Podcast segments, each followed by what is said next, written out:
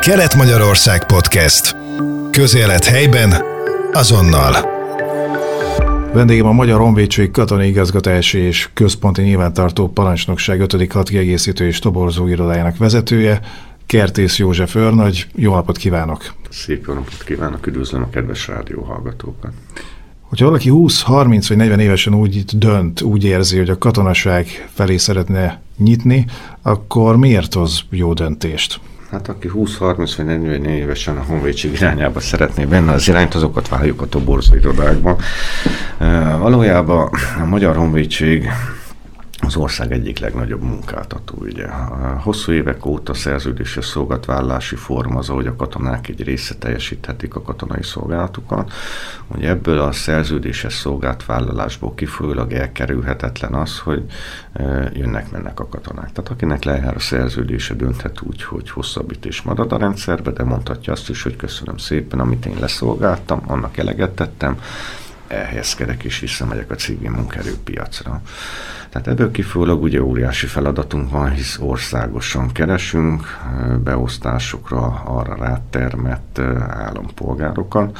A másik vonal, hogy megindult egy haderő modernizáció, nem csak technikai eszközök érkeznek, hanem maga a személyi állomány mind tiszt, mind altiszt, de főleg legénységi vonatkozásban új beosztások jelennek meg, aminek a feltöltése a legalább annyira fontos, mint amennyire a technikai eszközöknek a beszerzése. Civil szférából, vagy akár fiatalon most végzett gimnáziumba, szakiskolába vagy egyetemen, bemegy önököz ide Nyíregyházán a toborzó irodába, akkor megkérdezi, hogy hogy néz ki ez az alapkiképzés, hogy indul el maga ez az egész folyamat, akkor mit szoktak neki mondani? Hát ugye maga a toborzás szintjei ugye többszörösen összetettek. Vannak olyan fiatalok, akik kimondottan a Közszolgálata Egyetem Honvédtiszti Karát célozzák meg, abban kérnek tájékoztatást, ugye az acélkocka vagy az altiszt képzésünknek maga a jelentkeztetés is ugye vármegyei szinten a toborzó irodákban történik. Nagyon sokan érdeklődnek az iránt. Vannak olyan fiatalok, akik uh, ugyan kacsingatnak a honvédség fele, de nincs még konkrét eltökélt szándékuk, de szeretnének betekinteni a rendszerbe, szeretnének tizennyolc éves életkorukat uh, követően részt venni egy alapkiképzésen. Őket mindenféleképp ugye a tartalékos szolgáltatvállalási formá, vagy nekik mindenféleképp a tartalékos szolgáltatvállalást javasoljuk, ami valójában az előszobája egy szerződéses vagy egy hivatásos szolgáltvállalásnak, hisz megcsinálják a kiképzést, végrehajtják, beletekintenek a honvédség rendszerébe, látják, hogy milyen típusú beosztások, milyen típusú feladatok vannak, és nem utolsó uh, célja a seregnek sem, hogy valójában felkeltse az érdeklődését a fiatalnak, ha civil munkaerőpiacra kikerülve mégsem találja meg a számítását, vagy az, amit már tanult, igazából nem köti le, és el tudja magát képzelni a rendszerben, akkor természetesen már az alapkiképzés alatt, vagy akár azt követően is lehetősége van arra, hogy szerződéses katonaként a Magyar Honvédség keretein belül szolgáltat vállaljon és teljesítsen. Mondjuk, hogyha én egy középkorú bemegyek a toborzó irodába, és eldöntöttem, hogy végig szeretném csinálni az alapkiképzést, illetve ugye majd tartalékos katona lenni, aztán majd szerződés, és akkor milyen stációkon, milyen lépéseken kell keresztül mennem. Kitöltöm a jelentkezési papírokat, onnan milyen állomások vezetnek akár egy szerződéses szolgáltatvállalási formához. Hát tavaly ősszel vagy tél elején indult be az új egységes alapkiképzési program, ugye erre korábban nem volt példa.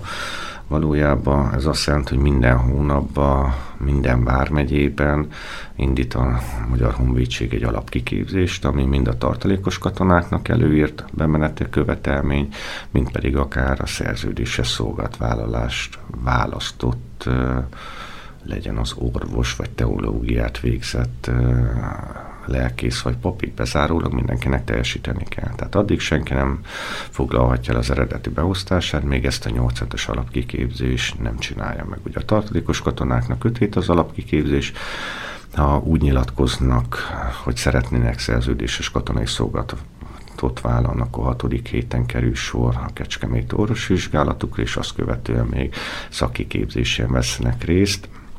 Ha viszont úgy nyilatkoznak, hogy a tartalékos szolgálatért jöttek, akkor az öt hét teljesítését követően gyakorlatilag kiképzett tartalékos katonákká válnak. Tehát az egyén fogja eldönteni azt, hogy milyen mélységbe vállal szerepet a rendszerbe, valaki csak tartalékos szolgálatot vállal, és az is szeretne maradni, és szereti a civil hivatását, jól érzi magát a munkahelyén, de szeretne segíteni, hogyha baj van, illetve katonailag azért szeretné magát képezni, valaki pedig kimondottan úgymond munkavállalással jelentkezik már a Magyar Honvédségnek, hogy el tudja magát képzelni szerződéses jogviszonyban, és sok esetben ugye a civil végzettségének, képzettségének megfelelően keressük már neki a beosztást, amire az alapkiképzés teljesítését követően ugye szerződés köt az adott katonai szervezettel. Hogyha jól tudom, akkor kicsit másabb egy ilyen alapkiképzési program, mint korábban volt, már csak annyiból is, hogy régen ugye bent kellett aludni, hogyha jól tudom, akkor ez kicsit megváltozott a mostani újabb egységes alapkiképzési program tematikájában.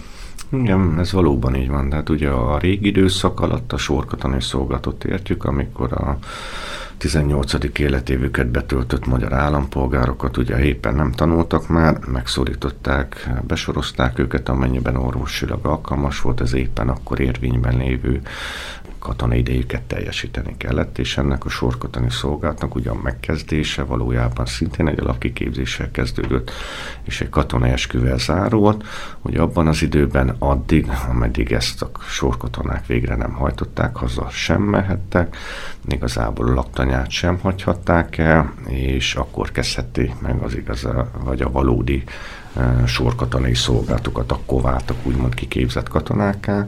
Hát már nem sorkatonai szolgálatról beszélünk, ugye most szerződéses szolgálatvállási forma van, azonban az az űr, vagy az a lépcső, amely a sorállomány megszüntetésével megszűnt ugye maga a tartalékos rendszer utánpótlása, és is a sorkatonai szolgálatokat teljesített magyar állampolgárok, hogy leszereltek, elhelyezkedtek a civil szférában, de hosszú időn keresztül ugye a rendszer nyilván tartott őket, mint kiképzett hadköteles katona, hisz azzá váltak. Azzal, hogy a sorkatonai szolgálat ugye megszűnt, vagy ha nagyon pontosak akarunk lenni, akkor szünetel, azzal tulajdonképpen a tartalékos állománynak úgymond az utánpótlása teljesen megszűnt, hisz nem lettek kiképezve a magyar állampolgárságú férfiak, így muszáj volt gyakorlatilag végig gondolni, hogy ha eleget akarunk tenni a honvédsége, vagy a honvédségtől elvált kötelezettségünknek, akkor hogyan és mi módon tudja a Magyar Honvédség vezetéshez pótolni. És úgy egy pár évvel ezelőtt elindult ebben egy folyamat, amiben először műveleti tartalékosokat, utána már műveleti. Tehát a műveleti tartalékosoknál azzal szembesültünk, hogy nagyon sok állampolgár jelentkeznek a katonai szolgálatra, azonban nem tudja azt vállalni, hogy sokszor az ország másik részén teljesítsen szolgálatot, mert olyan a családi helyzete, mert a munkahelye nem teszi lehetővé, és ennek az eredménye lett az, hogy gyakorlatilag az előjáró úgy döntött, vagy a Magyar Honvédség vezetés úgy döntött, hogy életre kelti a területvédelmi tartalékos szolgálatot, ami azt feltételezi, hogy az állampolgárok, akik tartalékos katonának jelentkeznek, ugye a járásában vagy a vármegyéjében kerül kiképzés, és ott kerül foglalkoztatásra is. Most jelen pillanatban uh, folyik egységes alapkiképzési program egységesen az országban, különböző helyszíneken? Így van, minden hónapban meghirdetik, és minden hónapban be is indítják.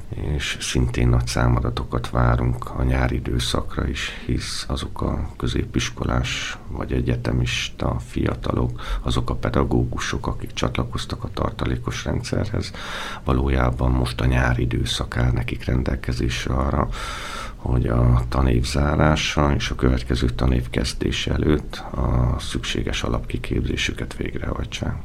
Nem tudom, hogy számokat lehet-e tudni, hogy körülbelül nagyjából ugye eddig több alapkiképzési program futott már le.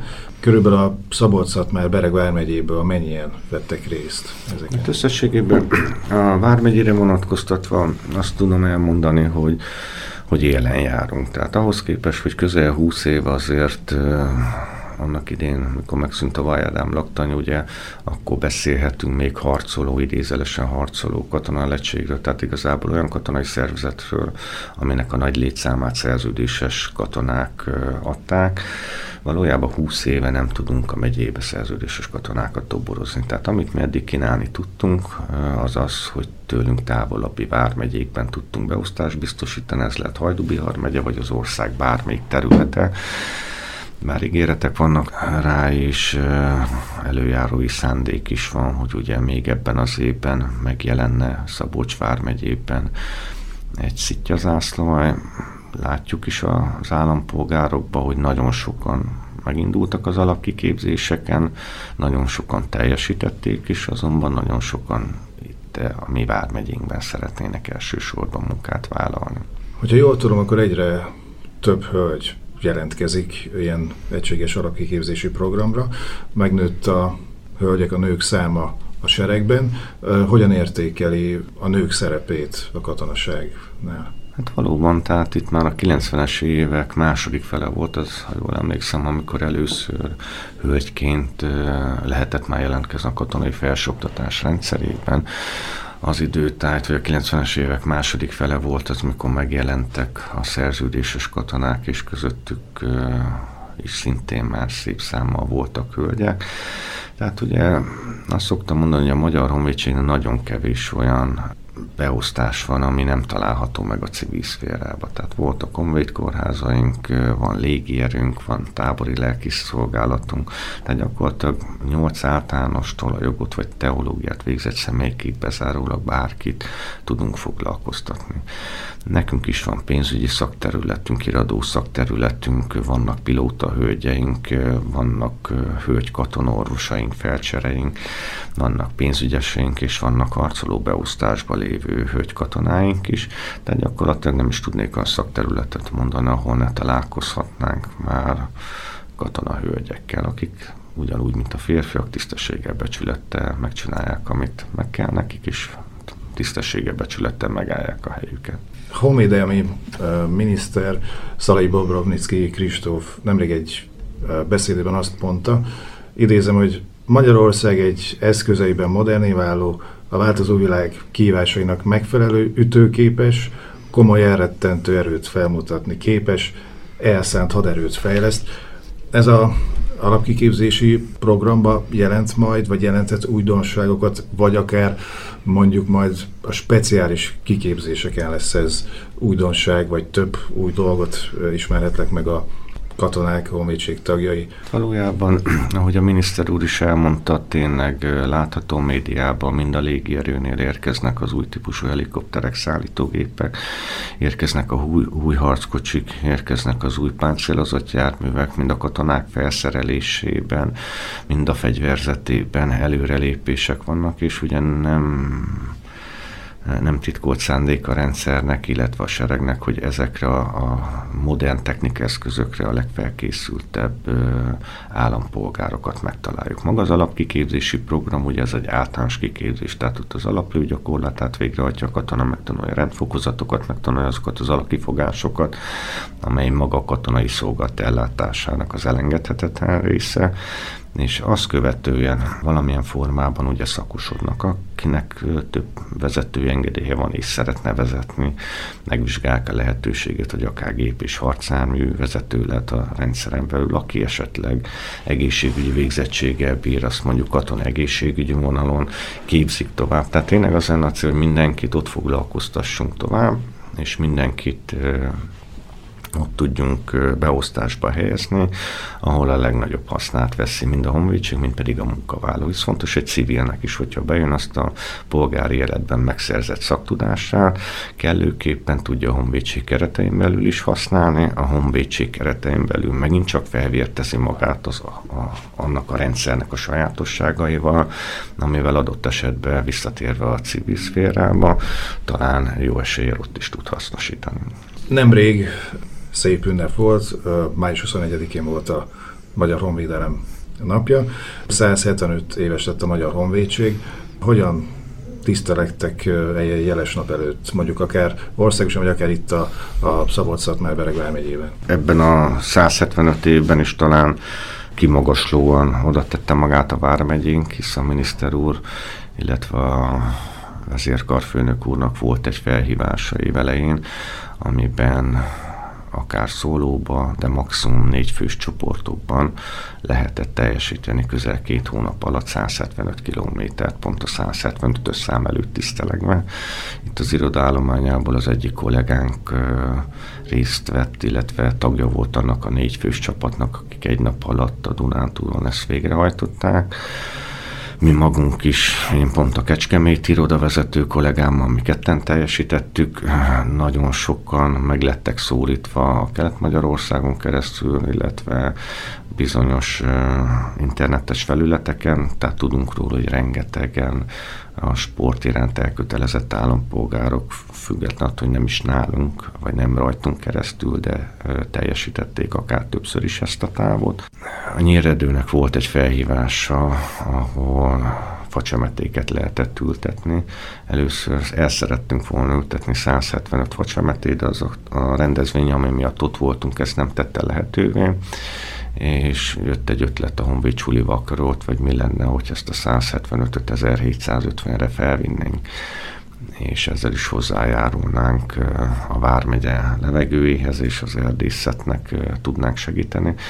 Úgyhogy sikerült összehoznunk az erdészettel, hogy egy nap alatt a Honvéd Csulival közösen ezerhétszázötven facsemetét állítottunk, pont akkor, mikor havazott, tehát az időjárás is katonásra sikeredett. Tehát gyakorlatilag meg... megragadunk minden olyan lehetőséget, amit a száz hetvenöt köré lehetne fűzni, és ma magunk is érezzük ennek a súlyát és fontosságát, hogy ez azért nem egy kis mérföldkő a történelmünkben és a Magyar Honvédség életében sem. Vendégem volt a Magyar Honvédség Katonai Igazgatási és Központi Nyilvántartó Parancsnokság ötödik Hadkiegészítő és Toborzó Irodájának vezetője, Kertész József őrnagy. Köszönöm szépen, hogy a rendelkezésünkre állt. Nagyon szépen köszönöm a lehetőséget. Kelet-Magyarország Podcast. Közélet helyben, azonnal.